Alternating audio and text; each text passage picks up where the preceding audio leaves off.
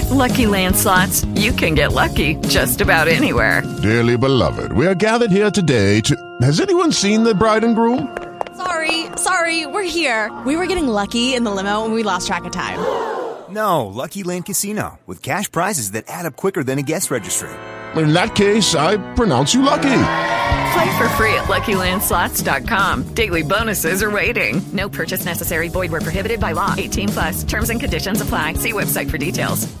It is Ryan here, and I have a question for you. What do you do when you win? Like, are you a fist pumper? A woohooer, a hand clapper, a high fiver. I kind of like the high five, but if you want to hone in on those winning moves, check out Chumba Casino. At ChumbaCasino.com, choose from hundreds of social casino style games for your chance to redeem serious cash prizes. There are new game releases weekly, plus free daily bonuses. So don't wait. Start having the most fun ever at ChumbaCasino.com. No purchase necessary. Group. Void were prohibited by law. See terms and conditions. 18 plus.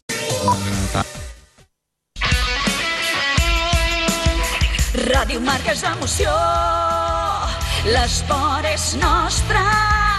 Ràdio Marca és emoció, Ràdio Marca Barcelona 89.1. Ràdio Marca. Ràdio Marca Barcelona també és a internet. Escolta'ns en directe des de radiomarcabarcelona.com. La web de la ràdio dels esports.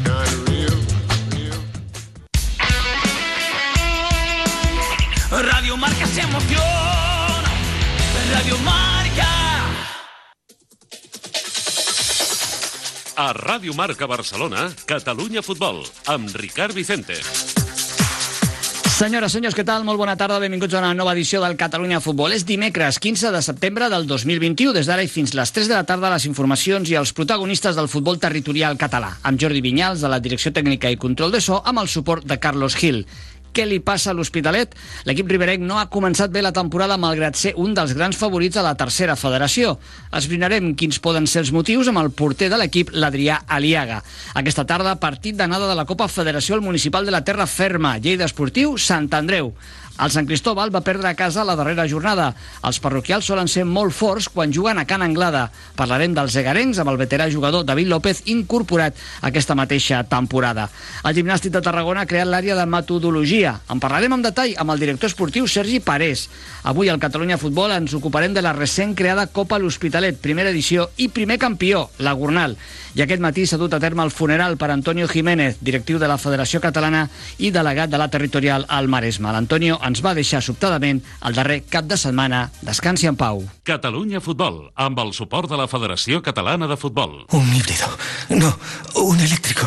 No, un diésel. Cariño, despierta. ¿Eh? Me estoy volviendo loco para comprar el coche. Pues vete a Kia, porque tienen todo tipo de modelos para que encuentres el que mejor se adapta a ti. Si no está en un concesionario Kia, es que no existe. Aprovecha ahora el plan Moves 3. Kia, descubre lo que te inspira. Ven a Delta Prat, concesionario oficial Kia en Prat de Llobregat o visítanos en kia.com.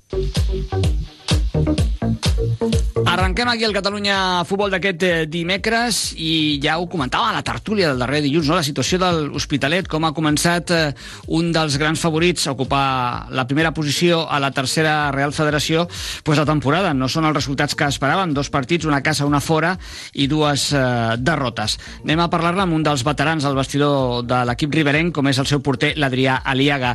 Adrià, què tal? Molt bona tarda. Hola, bona tarda. Com estàs abans que res, Adrià? Bé. Bé? Avui entrenament, no? D'aquí una estoneta? Sí, ara d'aquí una estoneta entrenem ja. Molt bé. Escolta, mm, pregunta molt directa, no? Què, què, què li està passant a l'equip en aquestes primeres jornades?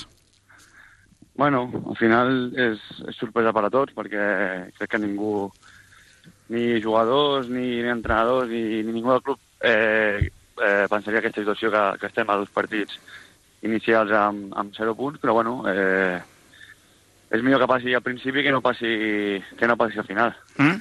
Eh, sabem que és una situació complicada i, i a partir d'aquí doncs, hem de fer, cadascú ha de fer autocrítica per poder, per poder millorar el nivell perquè, perquè està clar que si no, no, no podem seguir perquè si no no guanyem. No estan sortint segurament les coses que s'havien treballat durant la pretemporada, no vol dir que sigui un, un, un error la planificació, però sí que no està arribant-se a donar doncs, això, no, els resultats que tots esperaven. O, on podem eh, situar el problema, Adrià? L'equip eh, té possessió, és un equip per tenir la pilota, l'equip eh, treballa en, en camp contrari, eh, s'acosta a l'àrea, genera ocasions, les falla, o, o, on podien trobar l'error?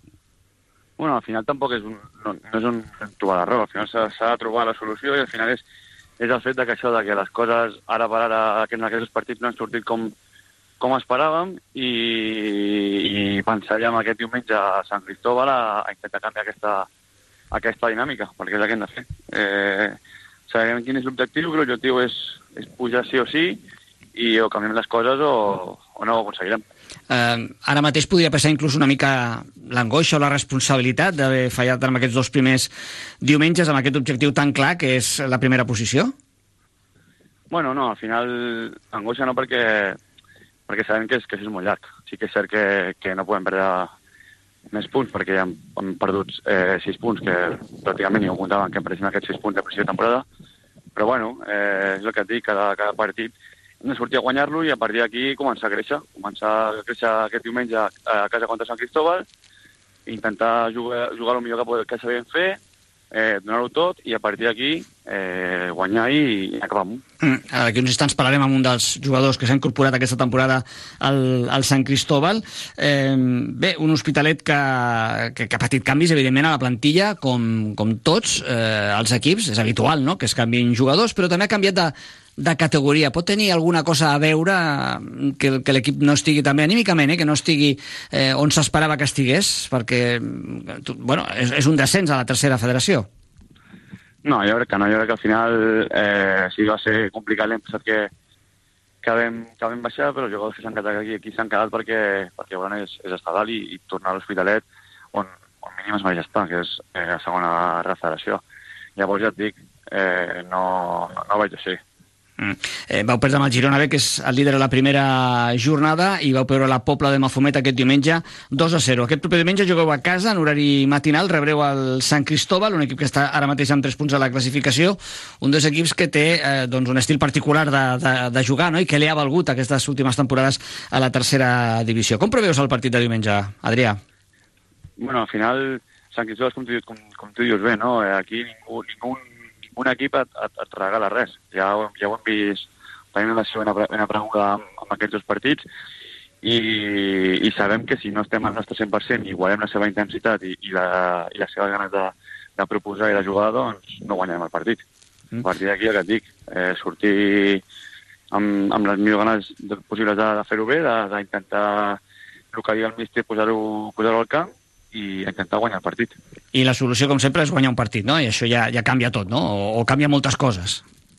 Sí, al final, quan, quan tens una, una mala dinàmica, el que vols és guanyar el partit perquè, per canviar aquesta dinàmica. Jo penso que si, si, si diumenge guanyem i guanyem jugant bé i, i, i fem com nosaltres sabem fer-ho, doncs potser ens dona aquesta petita empenta que ens, que ens ajuda a començar com hem de començar. Doncs l'Hospitalet, un dels grans favorits, que no ha arrencat com tots esperaven, però que espera canviar la seva dinàmica aquest diumenge en el partit de la tercera jornada davant del Sant Cristóbal, al municipal de la, de la Feixa Llarga. Adrià Aliaga és un dels jugadors veterans del vestidor de l'equip riberenc. Adrià Porter, moltíssimes gràcies per atendre'ns i sort per al futur. Molt bona tarda. Moltes gràcies, vagi molt bé. Projecte de la Fundació Esportiva Grama segueix creixent. Una temporada més, la Fundació acull a més de 600 nens i nenes perquè gaudeixin del futbol. Entrenadors, monitors, serveis mèdics i unes magnífiques instal·lacions estan al servei dels jugadors i jugadores de la Fundació Grama. Ara et necessitem més que mai. Perquè la Fundació Grama és més que futbol. Som integració, som formació, som valors que volem transmetre als més joves. Festa soci. Informa't a les oficines del club. Contacta amb nosaltres a info arroba fegrama.cat o truca al 93 007 14 66. Vine amb nosaltres. La gran família de la Fundació t'està esperant. Seguim endavant, de seguida, com deia, parlarem amb un futbolista del Sant Cristóbal, però abans, avui comença ja la fase autonòmica de la Copa Federació per als equips catalans que es van inscriure aquesta tarda, primera eliminatòria, partit d'anada a partir de les 8 al municipal de la Terra Ferma, s'enfrontaran al Lleida Esportiu i al Sant Andreu. Escoltem la prèvia que ens fa d'aquest partit, el míster del Sant Andreu, el David Almazán. El partido lo afrontamos como un, como un reto, es una competición en la que el club tiene puestas ilusiones y en la que quiere intentar hacer un buen papel y es lo que vamos a hacer. Eh, dar, dar la cara, ir a hacer algún partido, aparte nos servirá para ajustar ciertas cosas del sistema que tenemos que, que mejorar, por lo tanto vamos a ir a hacer un partido serio y en el que nos sirva. Lleida Esportiu Sant Andreu, dos equips de diferents categories que no han arrencat bé les seves lligues. A la segona Real Federació, el Lleida Esportiu a la tercera Real Federació al Sant Andreu. Insistim, el partit aquesta tarda anada a les 8 de la tarda. Marcar gol es importante. Salvar vida lo es mucho más. Tots som un batec és la nova campanya de la Federació Catalana de Futbol, juntament amb Leo Messi, per cardioprotegir tots els camps de futbol, pavellons i pistes de futbol sala de Catalunya. Cap instal·lació esportiva sense desfibrilador. Practiquem l'esport de manera segura. Tots som un batec. Protege tu salud y la de los demás.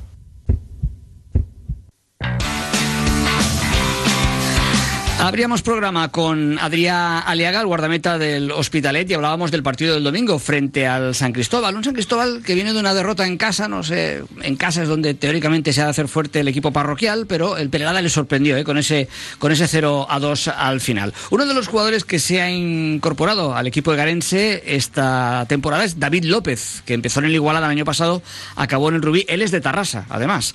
Eh, vamos a ver si, si va a poder hacer de profeta en su tierra. David López, David, muy buenas tardes. Hola, buenas tardes. No estabas en Tarrasa desde que jugaste en el Tarrasa y ahora en el San Cristóbal. Correcto. Eh, salí, salí de Tarrasa y la verdad que, que volvió a- costó volver a la ciudad. ¿Mm? Estuviste en Sardañola, estuviste también por Andorra eh, y la temporada pasada empezabas en Igualada, acababas en, en Rubí. ¿Cómo ha sido el hecho de volver a, a jugar en Tarrasa en un tercera Real Federación como es en San Cristóbal? Bueno, porque yo acabé en Rubí y acabé antes de, que acabase la temporada y en realidad me había retirado ya del fútbol. Y bueno, me llamó Oliver y me dijo de, que volviese y tal, y como ya los conocía, la forma que tienen de trabajar y tal, pues al final me tiró otra vez el gusanillo y, volví a, a la tercera otra vez. ¿Mm? O sea que habías colgado las botas, ya las habías puesto en el armario. Sí, sí, totalmente. Ya, ya- Mentalizado y todo, ¿eh? Estaba mentalizado, ya me estaba costando, pero bueno, que lo tenía asumido y bueno, empecé a hablar con Oliver y mira, me convenció otra vez. Oye, y cuando uno ya ha echado el freno de mano y ya piensa que está fuera y ha de volver a entrar, ¿cu- ¿cuesta mucho reengancharse? Eh, no, porque ya te digo, la forma de trabajar de Oliver es, es muy, muy parecida a la que entiendo yo durante la semana y, o sea, te apetece ir a entrenar, ¿sabes? Porque sabes que vas a trabajar. y Eso es, lo, eso es lo más importante. Correcto.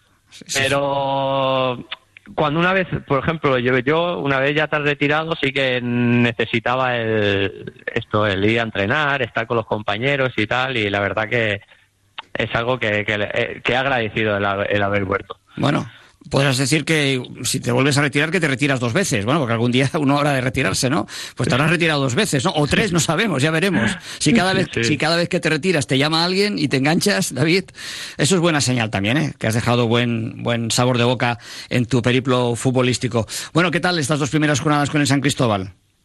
Bueno, pues una de cal y otra de arena, se puede decir, porque empezamos muy bien ganando allí en Granollers. Creo que hicimos un partidazo, la verdad.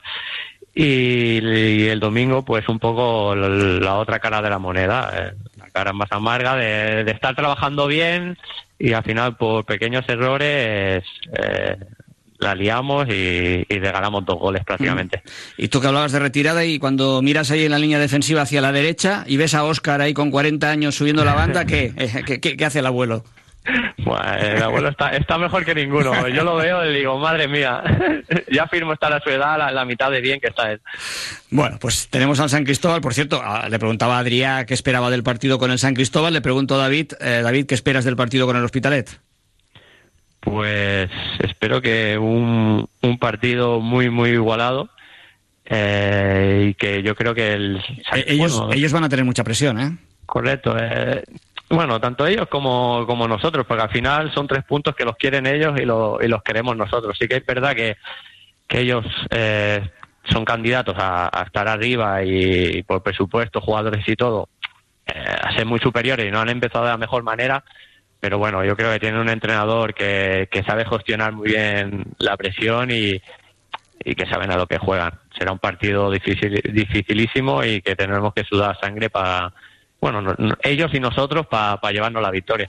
Pues allí estaremos de testigos, los de Marcador Cataluña, los de Radio Marca Barcelona, en un duelo, insisto, que comenzará, que arrancará a las 12 del, del mediodía. David López, jugador incorporado esta temporada, que como él mismo nos ha recordado, se había retirado, pero eh, le convencieron eh, desde eh, Can Anglada para que se reincorporara al, al mundo del fútbol y, y ahí está, eh, aportándolo todo, su experiencia y su buen saber futbolístico. Nuevo jugador del San Cristóbal esta temporada. David, gracias por atendernos, suerte y un abrazo. Buenas tardes. A las buenas tardes, que vaya muy bien. Vam començar a guanyar des de casa, als hospitals, als supermercats, als balcons.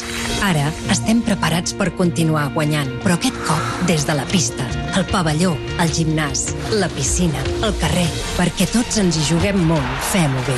Un país, un equip. Catalunya 2030. Generalitat de Catalunya. Més notícies, més informacions, més protagonistes ara mateix al Catalunya Futbol. El Nàstic de Tarragona ha anunciat la creació del seu departament de metodologia, que s'aplicarà transversalment a tot el club, però evidentment tindrà molta incidència, sobretot en l'etapa formativa amb el futbol base. Per cert, ja us avanço que demà dijous tindrem una interessant entrevista, així eh, ho hem pactat amb el Ramon López Adán, el director de l'Escola de Futbol Gavà. Molts o alguns dels seus jugadors han arribat al futbol professional, a veure com han passat l'etapa pandèmica també aquestes escoles. Com dèiem, eh, anem a parlar del gimnàstic de Tarragona i la creació d'aquesta àrea de metodologia i per fer-ho parlem amb el director esportiu del club, el Sergi Parés. Sergi, què tal? Molt bona tarda. Hola, bona tarda, encantat de saludar. Què tal, Sergi, com estàs? Bé, bé, bé, estem aquí treballant fora, animats i, bueno, i sobretot contents perquè l'afició pot tornar a l'estadi en quant a primer equip i en futbol base doncs, estem ja en, en ple funcionament al 100% i, i buscant això, no? afegir cosetes al club que, que ens donin la qualitat que volem. Mm, parlaves del primer equip, que ha començat com un tro aquesta primera Real Federació. Parlàvem la setmana passada amb el Raül Agné. Deia podia anar millor, podia anar pitjor, després del triomf davant del Barça B. Bé, un, un partit eh, guanyat també aquest eh, cap de setmana, que certifica estar a la part alta de la classificació, i un gimnàstic que m'imagino està treballant ja i preparant-se per aquest, un altre dels grans duels de la temporada, visitar el Real Madrid-Castella aquest diumenge, no? Sí, sí, un equip al seu camp és molt fort, amb, amb talent, com, com són els filials, i bueno, un any, la veritat és que un any molt, molt fort, amb equips amb molt pressupost, amb equips històrics, amb, amb filials molt atractius, bueno, una categoria que té, que té molts ingredients i que crec que, que en poc temps pues, tindrà el pes que, que hauria de tenir, no? Però a nivell d'equip sí que és, és atractiva i, i és una categoria forta, però, però a la vegada pues, pues, interessant i, i motivant. No? Un, un bon repte tenim per davant. Esteu travessant aquesta etapa de filials, no? Barça B, Betis Deportivo i ara el Real Madrid-Castella. Sí, sí, tots tres. Tots Est- tres. Esteu en modo, en modo filial, esteu, eh? Eh, Sí, sí, no, home, eh, no ho sembla, però és veritat, eh? Són, eh, són partits molt diferents. Molt Són diferents, sí, sí, Amb, segur. molt ritme, amb Mm. molt talent, que volen portar iniciativa, que més ara comencen a dominar més registres, no? Abans els filials pues, tenien un joc posicional molt bo, però ara també són equips que fan transicions ràpides, ràpides i corren. Bueno, van, van, van, van creixent i la veritat és que, clar, són, són equips de molta qualitat. Mm, home, els noms estan aquí, eh? Barça, Betis i ara eh, Real Madrid. Li desitgem sort al, al gimnàstic en aquest desplaçament aquest proper diumenge. Però estàvem aquí amb el Sergi Parés i estem per parlar de la creació d'aquesta àrea de metodologia. Eh, primer, com, com s'origina, per què no hi havia abans aquesta àrea i, i si ara era el moment, Sergi? Sí, no, nos- nosaltres crec que, que tenim una mica un, un, un eslògan, un lema, o diguem-li com vulguem, no? que, que pensem en present, perquè al final el, el futbol és molt present, però també volem pensar en futur, i, i realment tenim un futbol base molt potent, perquè està amb totes les categories, amb tots els As a les categories màximes, i l'any passat, per exemple, el juvenil va ser un, un gran èxit perquè del seu grup va quedar primer, després quan es va juntar ja amb, amb el grup del Barça i l'Espanyol, doncs, bueno, ja, vam quedar, ja, ja ens van posar els quarts al final de temporada, però a Divisió d'Honor doncs, va, va ser també un èxit i, i la veritat és que en infantils, amb, amb cadets, doncs, eh, els equips estan competint molt bé i a més amb un volum gran de, de jugadors, però ara també tocava donar-li aquest mm, impuls amb, amb qualitat. No? Nosaltres tenim do- dos punts importants, un és la, la, la, la instal·lació que també, doncs, doncs, bueno, estem en aquest projecte també a mig plaç de, de societat esportiva que, que també necessitarem i, i ara doncs, sí que ja volíem implantar aquesta temporada la, la metodologia, no? Llavors, doncs, bueno, a, a, a, ens ajudarà a, treballar tots de forma més homogènia, de, de tenir una idea tothom clara i al final d'anar tots encara més a una. Mm, això et volia preguntar. Eh, la metodologia serveix per establir el patró de joc més adequat a les circumstàncies del Nàstic de Tarragona, del gimnàstic en aquest cas, i per tant, des del primer Benjamí fins al primer equip eh, estaran d'alguna manera obligats a jugar amb aquest patró? Bueno, no, no, nosaltres el, el, el que busquem una mica és això, no? Eh, amb dues línies, no? Una línia que és la formació continuada dels entrenadors i l'altra línia que és una mica pues, amb, amb, amb el mètode, amb la forma de fer i amb la forma de treballar, no? Llavors, de forma progressiva, sí que volem pues, tenir una idea clara de joc i anar-la i, i anar-la implantant, no? però, però això també vol dir doncs, els entrenaments, amb, amb els valors de club, amb, amb la forma de fer, amb el, amb, amb, amb el tipus de sessions que planifiquem, amb el perfil d'entrenadors que volem, vale? una mica és una línia i sí que tenim clar que ho volem implantar pues, pues, pues ràpid, però, però bé, no? sense eh, no, no obligacions, sinó de dir, bueno, anem, comencem a treballar amb els equips de, més petits, anem fent l'observació, anem, anem implantant-ho i, i finalment pues, acabem amb una línia conjunta, no? però, però més que, que un sistema de joc és, és una mica amb, amb, una idea de joc també, no? però que va més enllà, eh? que també Pep parla de, de valors de club, de normatives, de, de, bueno, de, de forma de funcionar. No? Al final és, és una forma de funcionar que queda recollida i que, i que ens aglutini el, el coneixement nostre i i l'ADN del club. Mm. Al capdavant d'aquest departament estarà tot Ben, eh, que va estar treballant amb el Johan Cruyff 14 anys. Eh, té algun significat especial, eh, això d'acostar-se a la figura de Johan Cruyff a través d'una persona que, que va treballar amb ell moltes, molts anys, moltes temporades? Bueno, al, al final és una persona amb un currículum fort. Nosaltres és veritat que, que el, el, ens agrada pues, un joc associatiu, però, però que no sigui molt horitzontal, sinó que també sigui d'arribar ràpid, no? d'anar a l'espai i tal. I, bueno, i de fet l'aposta clara i ferma pel, pel Raül Agné pues, és, és una persona que, que, que és un entrenador eh, pedagog i que al final està molt enfocat amb el joc, no? I, i ens va molt bé perquè al filial ja, ja fa temps que treballem així per, per, per ajuntar-ho tot una mica, no? I llavors el fet de, de tenir una persona que aposti per, per un joc també d'un- d'una metodologia de, de tenir la pilota, de, de buscar solucions, eh, pues, també ens, ens agrada i ens identifiquem molt. No? També amb, amb, ell venen dues persones, Xavier Pasqual i, i l'Òscar Junquera, que també han estat al futbol base del Barça, han estat a Girona, una mica els, els referents de, del que és també el, el, el futbol català i, i amb aquesta idea doncs, bueno, que, que crec que s'ha anat modernitzant, s'ha anat actualitzant, s'ha anat cada vegada millorant, però, però ens identifiquem molt amb, amb aquesta idea de futbol. Eh, no sé si a la teva etapa de futbolista, Sergi, eh, això ja funcionava així, les àrees de metodologia existien o, o era ciència ficció? No, no, no, no, no. No existia, no. Tu al final eh, depenies una mica del, de l'entrenador, no? El que dèiem de tots els entrenadors aprens coses i, i, i cada entrenador pues, tenia estils diferents, no? Al final aquí eh, jo crec que cada vegada més els, els referents dels els clubs que tenen una idea clara i tenen estabilitat són els que després acaben eh, fent-se forts i, i tirant endavant i nosaltres hem de ser capaços d'aglutinar tecnologia, coneixement, eh, bueno, i llavors pues, tenir eh, una àrea d'aquest tipus pues, ens dona moltes possibilitats, no? I llavors pues, bueno, volem això, no? que quedi el nostre coneixement allà aglutinat, que contínuament anem buscant aspectes de millora i que, i que, bueno, i que aquí hi hagi aquest clima també de que la gent tingui inquietud per aprendre, per buscar coses, per, aprendre, per fixar-se amb els millors, bueno, i, i evidentment una bona referència pues, és aquesta idea no? de, de, de, del tot com a, com a perfil també, no? a Baix, suposo, que és la terra natal del Sergi, estareu contents amb la nova normativa dels castells que tornen. Un home que recordem va estar en aquest Lleida, Sí. eh, que va pujar a la primera divisió, un home de futbol, Sí, sí. per, ho dic pels més joves, eh, que recentment s'han incorporat a la informació del futbol territorial català, diuen aquest senyor deu ser un administratiu que està allà. No, no, no, perdó, el senyor Sergi Parés, ens posem de peu, eh, de futbol en sap moltíssim. Sergi, moltíssimes gràcies per atendre'ns, eh, felicitats per aquesta innovació que crec que serà i que donarà bons resultats al Gimnàstic de Tarragona, felicitats també per l'inici de campanya del primer equip, una forta abraçada i fins una altra ocasió. Molt bona tarda. Gràcies. Restaurante Pasatapas, en la zona líder en gastronomía de Barcelona, el popular barrio de la Barceloneta. Exquisita cocina marinera y de carnes, cocina ininterrumpida, el mejor surtido en tapas y cervezas. En asociación con Restaurant Group y como siempre bajo la dirección de Urbano Alonso, ven a disfrutar del trato preferente para asociaciones deportivas, entidades, clubes, equipos y todo tipo de grupos. Celebra tu mejor evento en Restaurante Pasatapas. Restaurante Pasatapas, carrer Doctora Iguader 9, teléfono 93 319 42 33. Restaurante Pasatapas, ahora unido a Restaurant Group porque juntos hacemos mejor equipo. I ara al Catalunya Futbol un recordatori, eh? Recordeu que la Fundació Esportiva Grama ja té en marxa les jornades de portes obertes fins al 30 de setembre, eh? 30 de setembre, cada tarda, a partir de dos quarts de sis, us hi esperen a l'estadi municipal de Santa Coloma. No us ho penseu més, és hora de jugar i és hora de fer-ho amb la Fundació Esportiva Grama.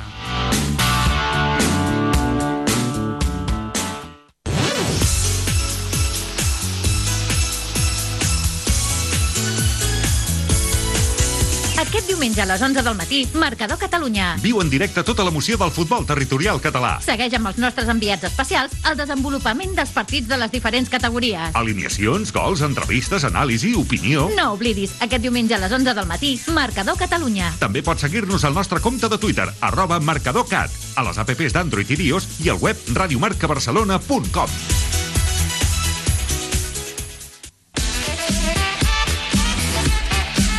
Us volem parlar ara d'un torneig eh, que ja comentàvem en titulars el divendres que es disputaria la fase final ja aquest darrer cap de setmana on han participat 12 equips. És la primera edició que arriba eh, doncs amb retard perquè realment i originalment s'hauria d'haver celebrat l'any passat però la pandèmia ho va impedir. Sembla que ha tingut molt èxit aquesta primera copa de l'Hospitalet.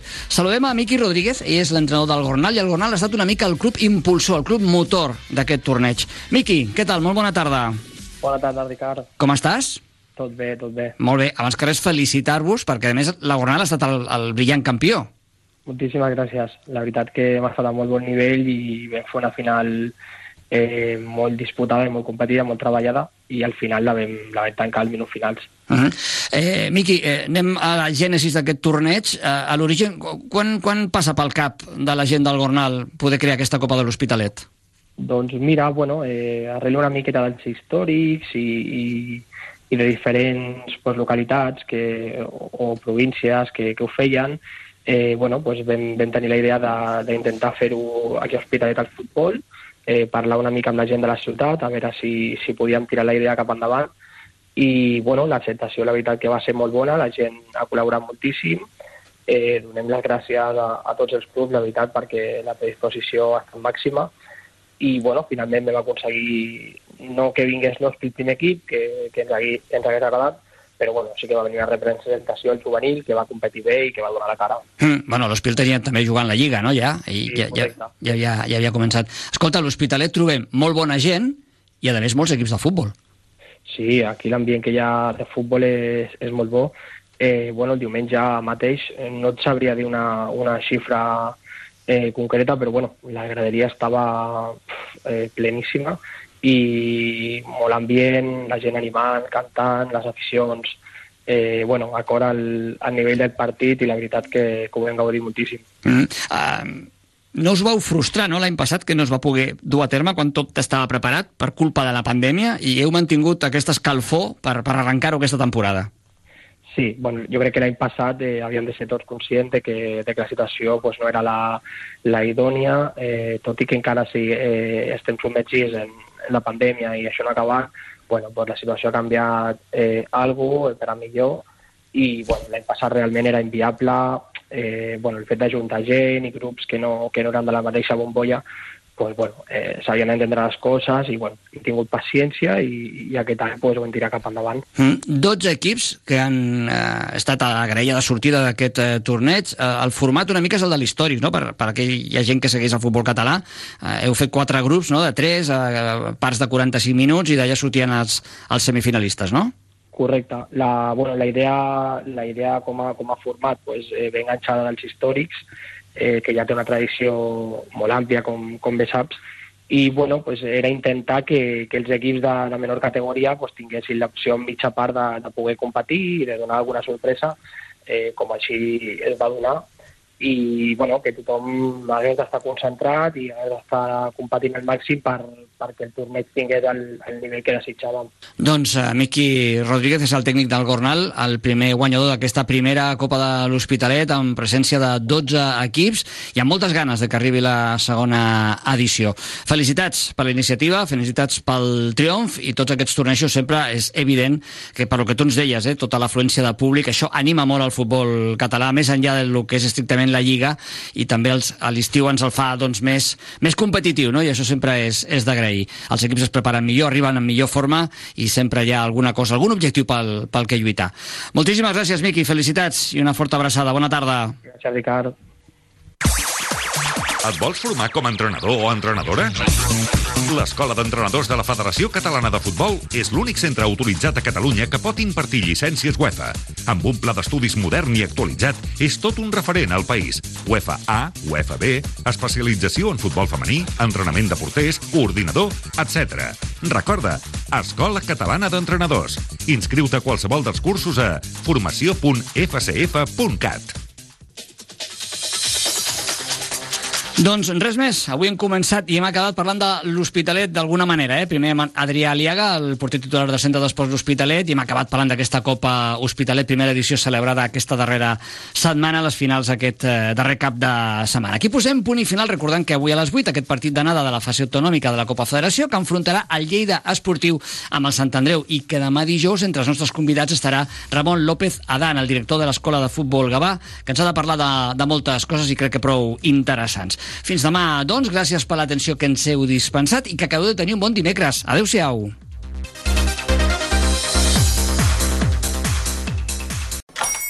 Hola, buenos días, mi pana. Buenos días, bienvenido a Sherwin Williams. ¡Ey! ¿Qué onda, compadre? ¿Qué onda? Ya tengo lista la pintura que ordenaste en el ProPlus app. Con más de 6.000 representantes en nuestras tiendas listos para atenderte en tu idioma y beneficios para contratistas que encontrarás en aliadopro.com. En Sherwin Williams somos el aliado del PRO.